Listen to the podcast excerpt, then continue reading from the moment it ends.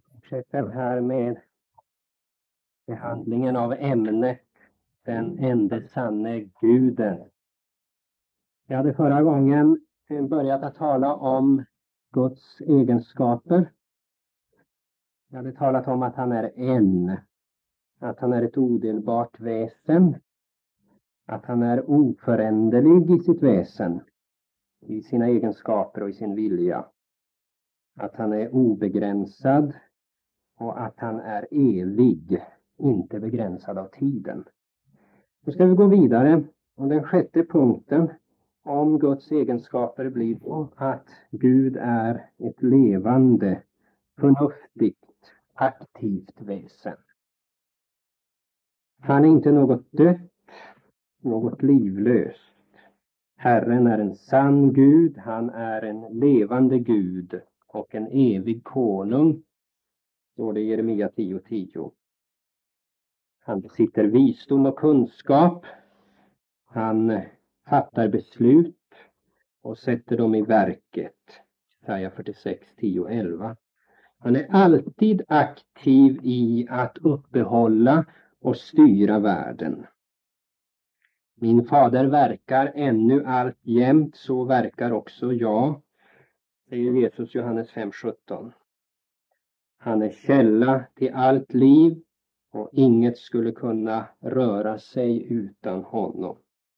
I honom lever vi, rör oss och är till, Apostlagärningarna 17:28. Alltså vi skulle inte kunna öppna vår mun, inte andas, inte kunna röra ett finger om inte Gud fanns. Om inte han verkade och behöll sitt skapelse. Och detta är en varning till alla otroende. Alla otroende varnas av detta. Varenda andetag är beroende av Gud. Hebreerbrevet 10:31, en varning till alla otroende, men en tröst för det kristna. En tröst för oss. Allt ligger i hans hand. Vi kan inte, om vi så spänner fast oss aldrig så väl i våra bilar med säkerhetsbälten, vara helt vissa om att vi kommer hem när vi åker. Gud kan göra så att det kommer en fyllerist och kör på. Eller om vi går hem. Precis allt, varje steg vi tar, varje stund, så ligger det i hans hand. Det glömmer vi ofta. Detta är en allvarlig varning för alla otroende, en tröst för de kristna. Ty vi har satt vårt hopp till den levande guden, säger Paulus till Timoteus, 1 Tim 4:10. Det sjunde är detta att Gud är allvetande. Gud vet allt. Han har fullkomlig kunskap om allting. Gud är större än vårt hjärta och vet allt. 1 Johannes 3:20. Herrens ögon är överallt. Det ger akt på både onda och goda. Ordspråksboken 15:3. Och det är en varning till att inse att vi inte kan gömma någonting för honom. Och det är en tröst till att inse att han känner till alltihop. Våra sorger, våra problem, och att han är redo att hjälpa oss. Till den skådar jag ned som är betryckt och har en förkrossad ande, och till den som fruktar för mitt ord. Jesaja 66, vers 2. Det åttonde är detta: Gud är vis. Hos honom finns vishet och makt, hos honom råd och förstånd. Job 12, vers 13. Gud vet alltid vad han ska göra. Alltså, han inte bara känner till allt, utan han har också vishet. Han vet vad han ska göra och hur han ska göra det. Vi måste alltså skilja på allvetenhet och allvisdom. Man kan veta ibland ganska mycket, men man har inte visdom till att hantera frågan. Vad ska jag nu göra? Hur ska jag klara ut det här? Jag känner till problemen, men jag kan inte lösa dem. Han har denna visdom. Han vet vad han ska göra, hur han ska göra det. Hur han ska förfoga över och insätta alla ting för att de ska tjäna hans syften. Och tänker då skillnaden mellan det mänskliga där vi vet en del, men vi vet inte riktigt, vi har inte visdom till hur vi ska klara upp vissa problem. Tänk då han som inte bara har oss som sina problem som är samlade här, utan hela skapelsen. Alla människor på hela klotet och dessutom alla himlakroppar och vintergator. Han håller reda på allt och vet hur han ska göra. Hur han på det rätta och riktiga sättet ska förfoga över allt och insätta allting så att det tjänar hans syften. Detta övergår vårt förstånd. Guds stora visdom framgår av skapelsens verk, Psaltaren 104:24. Och det framgår också av Guds verk för vår återlösning och salighet. Hans visdom framgår av skapelsens verk och av återlösningens verk. Guds visdom övergår all mänsklig förståelse, Romarbrevet 11:33. Därför ska en människa ta sig tillvara för att kritisera Guds vägar och Guds ord. Och mot den här bakgrunden, denna presentation av egenskaper hos Gud, så måste man ju säga begripligt dumt och dåraktigt det är när människor kritiserar Guds vägar och Guds ord. Fruktansvärt. En brist på perspektiv. Det är som den lilla loppan som sätter igång och kritiserar det stora utanför henne. Det 9:e vi ska säga om Gud, hans egenskaper, det är att han har en vilja. Gud har en vilja. Mitt rådslut ska gå i fullbordan och allt vad jag vill, det gör jag. Jesaja 46:10. Vi ska skilja då mellan det av Guds vilja som vi vet, som är uppenbarat, alltså det som finns i Guds ord, och det som är ännu fördolt och hemligt, det vi inte känner till. Vi måste skilja mellan Guds uppenbarade vilja och Guds fördolda eller hemliga vilja. Vad som ännu är fördolt hör Herren vår Gud till, men vad som är uppenbarat, det gäller för oss och våra barn till evig tid, för att vi ska göra efter alla denne läras. 5 Mosebok 29:29. I regel så är det ju tvärtom med människor. Det som icke är uppenbarat, Guds fördolda vilja, den sysselsätter man sig med och spekulerar om. Men Guds uppenbarade vilja, den struntar man i. Det finns många ting i Guds sinne som han inte har uppenbarat för oss. Romarbrevet 11:33. Guds heliga vilja, den är uppenbarad för oss i lagen.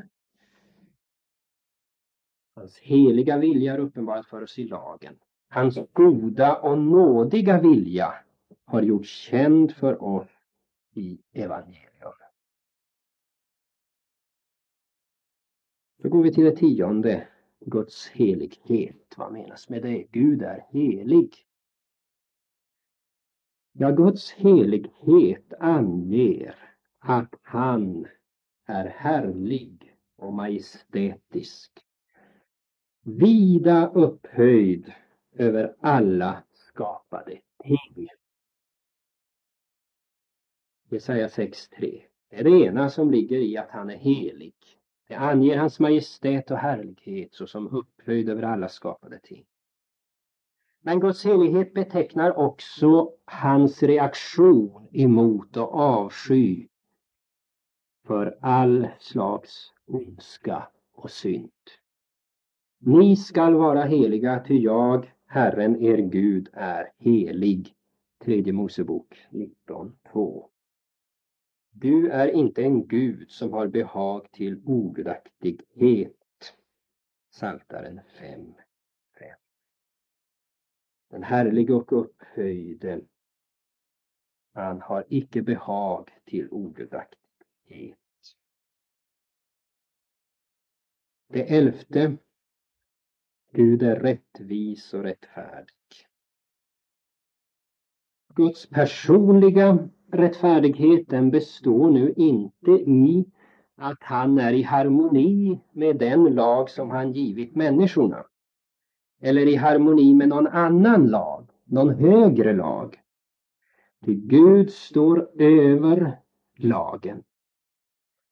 Det har vi redan sagt när vi talade om hans helighet. Han är upphöjd över. Han är fullkomlig i sig själv. Allt vad som behagar honom att göra eller inte göra, det är i sig självt rättfärdigt och rättvist. Alla hans vägar är rätta, en trofast Gud och utan svek. Rättfärdig och rättvis är han. 5 Mosebok 32:4. Och därför är det ju vansinne när människor försöker döma Gud i hans handlande med människor efter mänskliga mått. Och när man säger, det var inte rättvist gjort av Gud.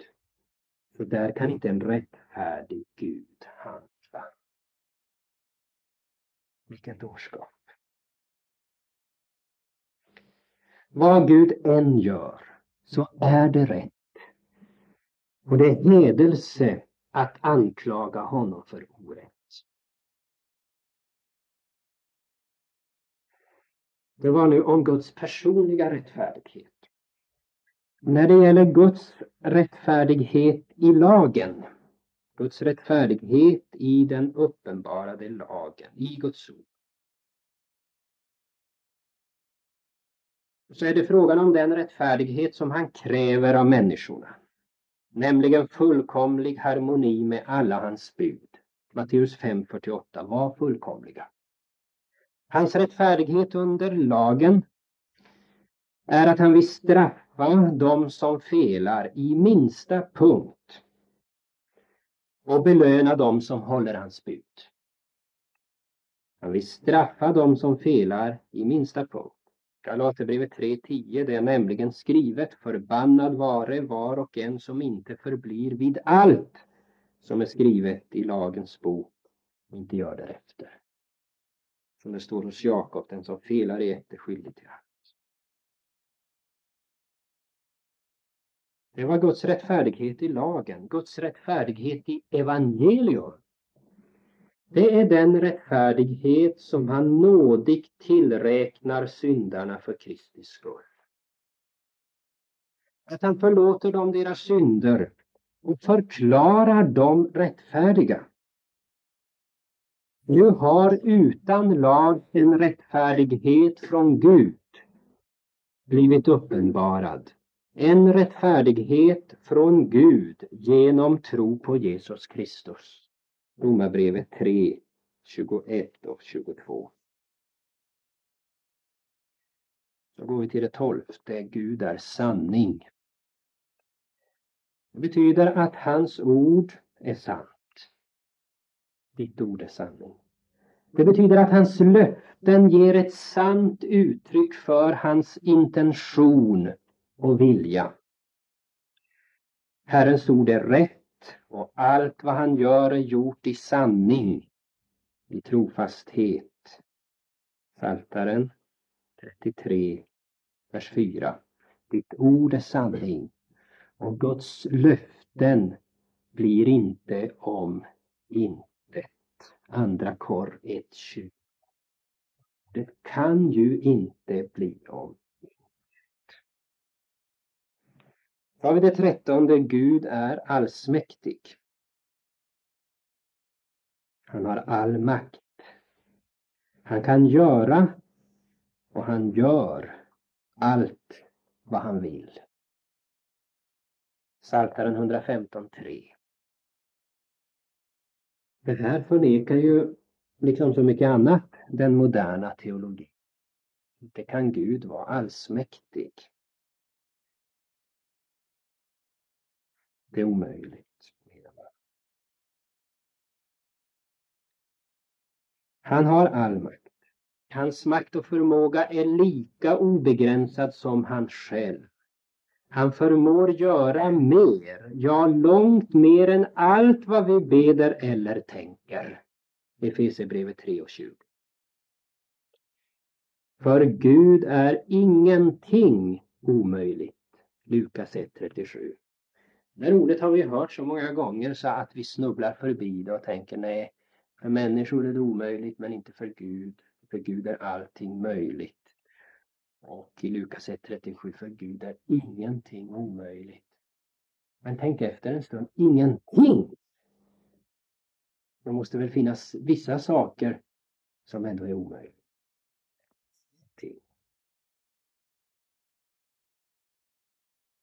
Ingenting är omöjligt för honom, därför att han har all makt. I skapelsen så handlade Gud direkt, verkade direkt. Han sade och det vart, han bjöd och det stod där, Psaltaren 33:9. Men han verkar inte alltid direkt, han verkar också indirekt, genom naturliga medel.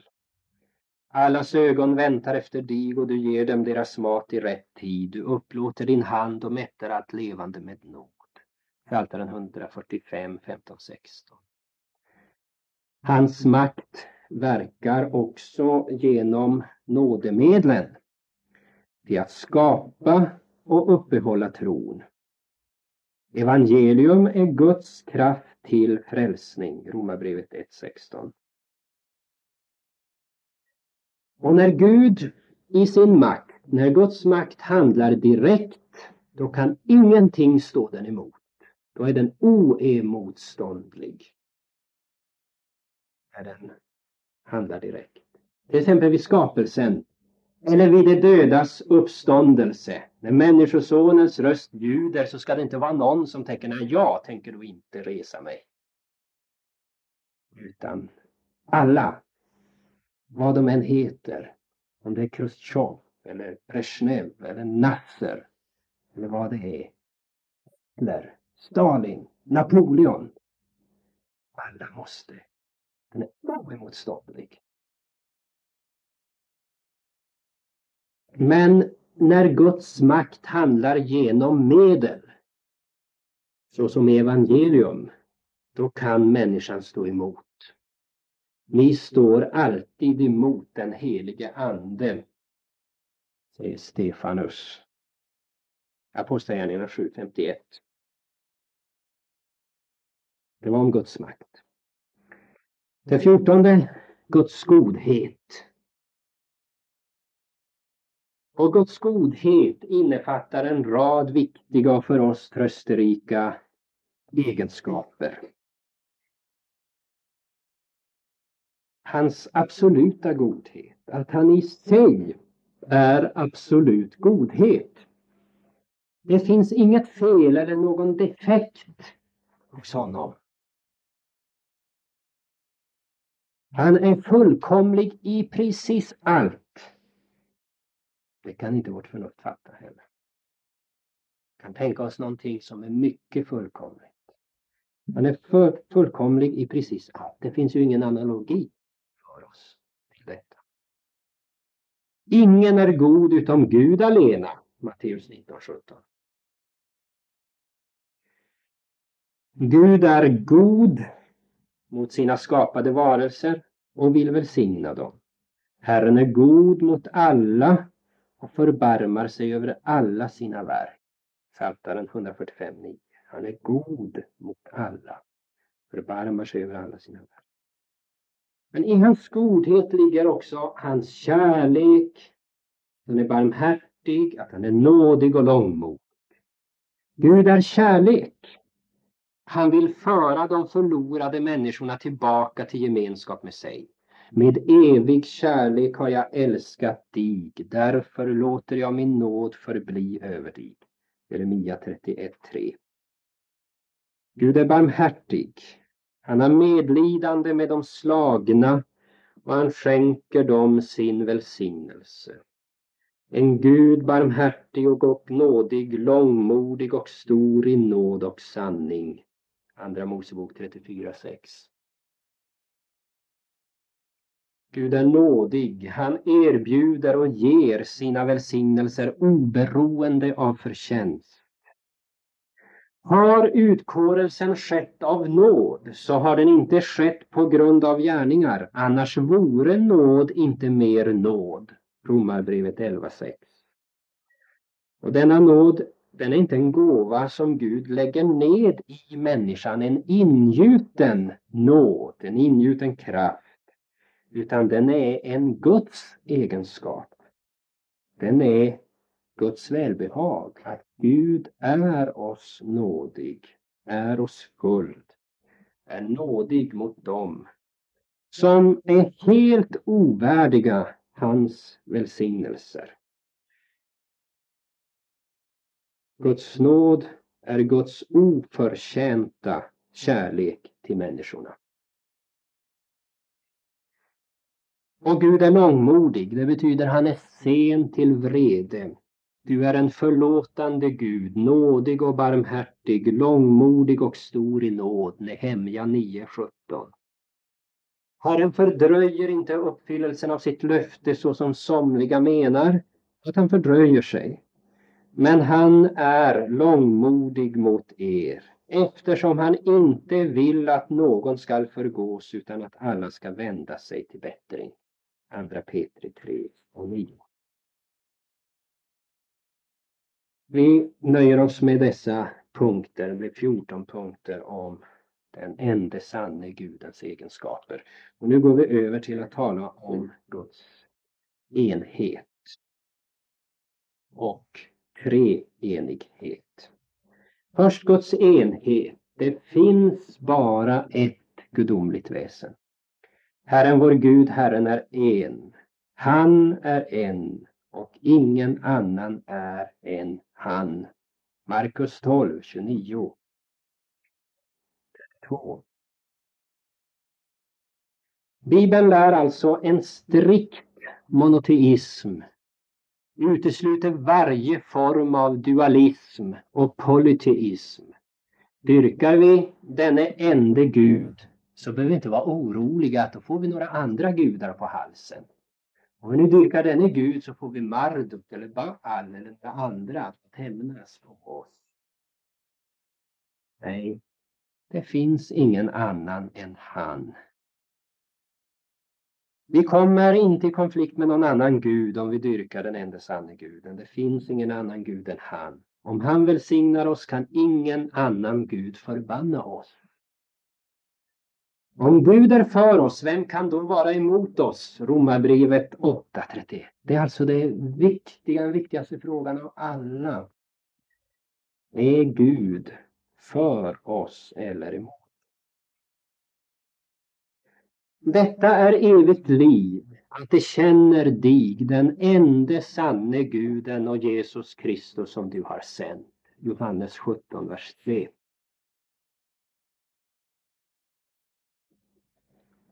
Det var alltså Guds enhet. Han är en, det är strikt monoteist.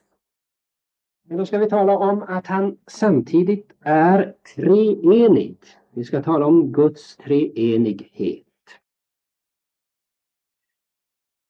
Och först då detta att det finns tre skilda personer i Gud. Tre skilda personer i Gud. I Guds odelbara och odelade väsen finns det tre skilda personer. Och med person så menas inte en del eller en egenskap i en annan, utan det som existerar av sig själv. Augustana artikel 1. Och vad finns det då för bevis för att det är så här? Hur kan vi tro på något så konstigt som treenigheten? Ja, inte därför att förnuftet har kunnat tänka ut det och kan förstå det, utan därför att Bibeln lär det. Och bibelbevisen är många. Vi ska nämna följande. Läran om treenigheten är inte en nytestamentlig utveckling, utan den finns i hela skriften. Den läres också klart i Gamla testamentet. Några citat. Först Jesaja 48:16. Nu har Herren Gud sänt mig och sin ande. Herren Gud, mig, sin ande. Eller, och man kan också översätta så här. Nu har Herren Gud och hans ande sänt mig. Det är fråga om tre skilda personer.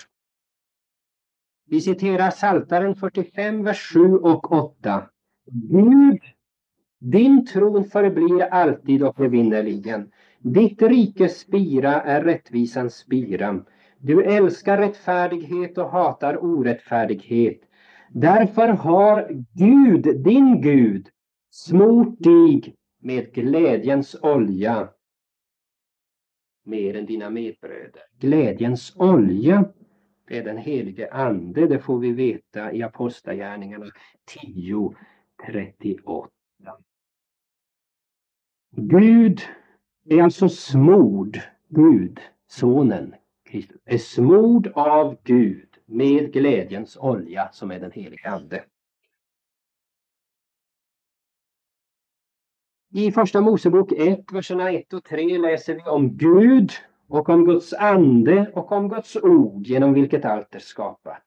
Johannes 1, 1-3.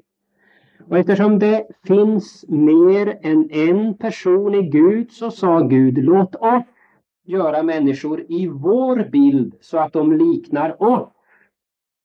Första Mosebok 1, 26. Och av Nya testamentet lär vi oss att tre skilda personer uppenbarade sig vid Kristi dop. Matteus 3, 16, 17. Och att alla folk borde döpas i Faderns och Sonens och den helige Andes namn. Matteus 28, 19. Och vi kan också tänka på slutorden i Andra Korinthierbrevet. Herrens, Jesu, Kristi nåd och Guds kärlek och den helige Andes delaktighet vare med eder alla. Andra Kor 13:13. Det var alltså om detta att det är tre skilda personer i Gud. Vidare stryker vi under att Fadern är sann Gud. Och Fadern säger Jesus att han är den enda sanne Guden, Johannes 17:3. Och Paulus skriver, så finns för oss allenast en enda Gud, Fadern av vilken allt är och till vilken vi själva är. Första Kor 8:6. Fadern är en person skild från sonen. Framgår av till exempel följande ord. Gud utgav sin enfödde son. Johannes 3:16. När tiden var fullbordad sände Gud sin son. Galaterbrevet 4:4. Och han är också skild från den helige ande eftersom han smorde Jesus från Nasaret med den helige ande och kraft. Apostlagärningarna 10:38.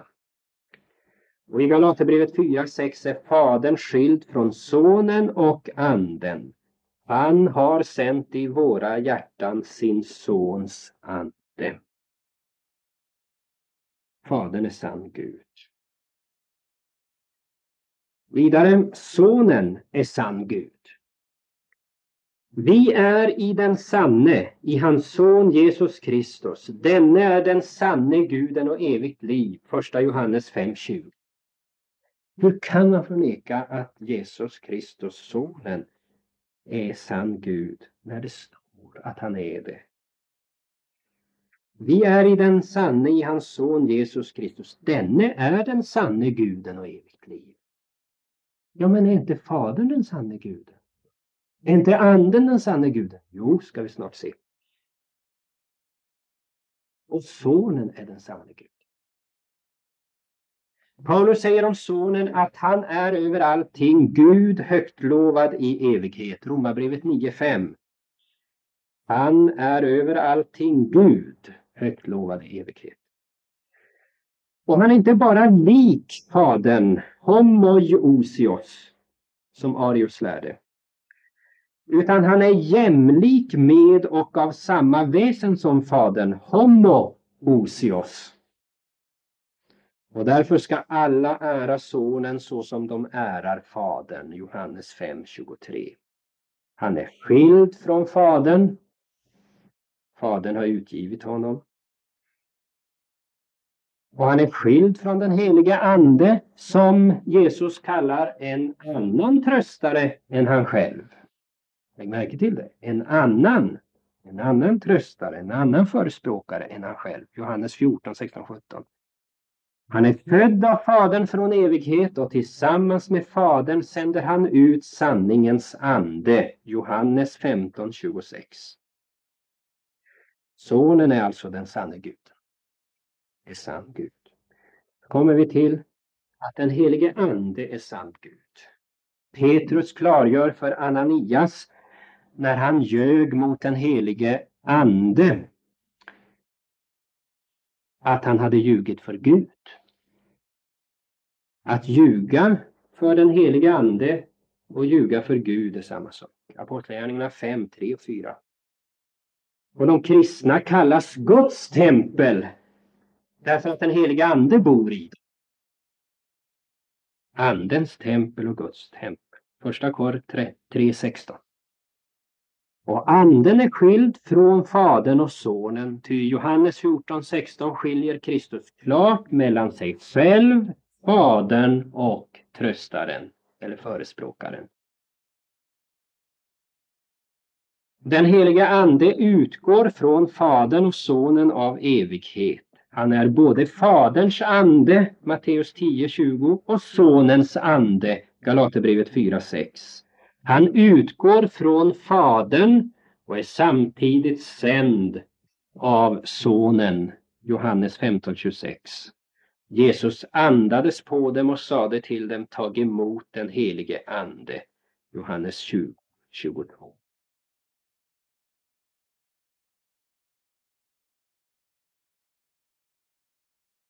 Så går vi vidare till trefaldighet i enhet. Trefaldighet i enhet. Fadern är Gud. Sonen är Gud. Den heliga ande är Gud. Det har vi redan bevisat. Men likväl är det inte tre gudar utan en Gud. Inte heller är gudomen uppdelad på tre delar. Så att varje person är en tredjedel av gudomen.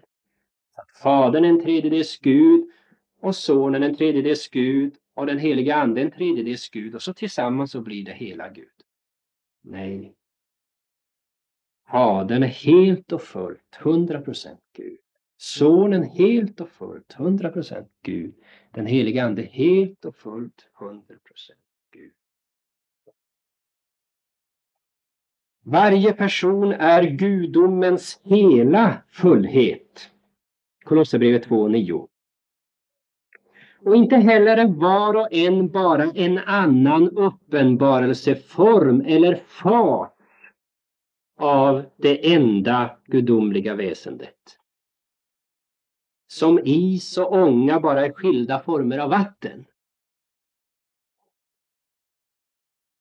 Det är ju så man vill för förnuftet förklara treenigheten. Falskt.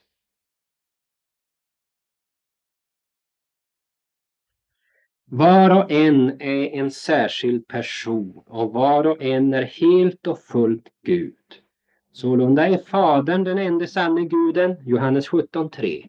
Sonen är den enda sanne guden, första Johannes 5:20. Den helige ande är den enda sanne guden, Apostlagärningarna 5:3-4. Och det finns ingen underordning av en person till en annan, utan de tre personerna är lika i höghet och majestät.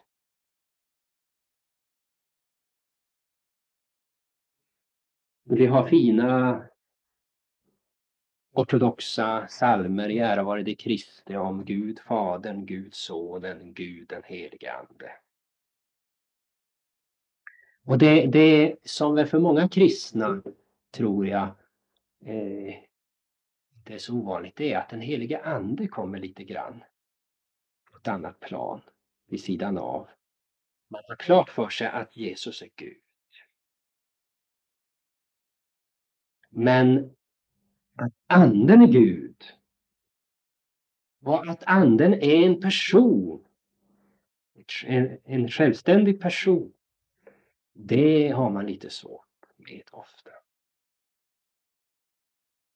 Man glömmer kanske att vända sig, även om vi ber om den helige Ande, att tänka på Gud den helige Ande, hjälp mig. Fastän det nu är 3 skilda personer, så är det ändå, är de ett i väsendet. Kristus säger, den som har sett mig har sett Fadern, Johannes 14:9. Och jag och min fader är ett, Johannes 10:30. Och Kristus säger, min fader är större än jag, Johannes 14:28. Då betyder det inte att hans gudom är mindre än fadern såsom Gud, utan det är med tanke på hans mandom under hans förnedringstillstånd. Går vi vidare till nästa punkt, vår Gud är ogripbar. Gud är ogripbar i sitt väsen. Vi har ingen analogi, ingen parallell, utan vi tror vad vi har hört och lärt oss av ordet, och vi tillbeder honom, hans underbara väsen. Men vi kan inte gripa om det, fatta det. Vi vet inte vad hans väsen är, av vad det består. Själva väsendet är ogripbart. Hans egenskaper är också ogripbara. Han är ogripbar i sina egenskaper. Och hans väsen och hans egenskaper är ett. Man kan säga om någon här att han är kärleksfull. Men när det gäller Gud, så är inte Gud en sak och egenskapen en annan sak som man uppvisar, utan han är kärlek. Gud är kärlek. Gud är kärleken. Gud är godhet. Gud är helighet. Han inte bara har godhet. Det. Gud är också ogripbar i sin trefaldighet i enhet. Vårt förnuft kan inte fatta det. Om det är det vi tror, att vi genom den här genomgången ska med förnuftet nu fatta treenigheten, så har vi missförstått alltsammans. Det finns ju ingen analogi, inget liknande, ingen illustration som kan förklara för oss detta djupa mysterium, denna djupa hemlighet. Och det är meningslöst och dåraktigt av människan att försöka tränga djupare in i Guds mysterium än det som är uppenbarat för oss i Bibeln. Människans begränsade sinne kan helt enkelt inte fatta den obegränsade Guden. Han överstiger allt vad vi kan tänka. Men Guds barn säger, det vet vi, att när han en gång uppenbaras ska vi bli honom lika, ty då ska vi få se honom sådan han är. 1 Johannes 3:2. Och till sist, läran om den heliga treenigheten är en grundläggande trosartikel i vår kristna tro. Den som vill bli salig måste tänka på detta sätt om treenigheten, läser vi i Athanasianum. Tro på den treenige guden innebär mer än att man accepterar läran om 3 personer i ett enda väsen. Det innefattar tillit till och förtröstan på den treenige gudens frälsande verk. Och jag tror vi hinner läsa, det kanske inte kommer med på bandet, men vi kan läsa igenom till slut den athanasianska trosbekännelsen som avslutning. Var och en som vill bli salig ska framför allt ha den allmänkristna tron. Den som inte bevarar den oförfalskad och ren går utan tvivel evigt förlorad. Men detta är den allmänkristna tro, Att vi dyrkar en Gud i treenigheten och treenigheten i en Gud. Därvid sammanblandar vi inte personerna, inte heller söndrar vi det gudomliga väsendet. Ty en är Faderns person, en annan Sonens, en annan den helige Andes.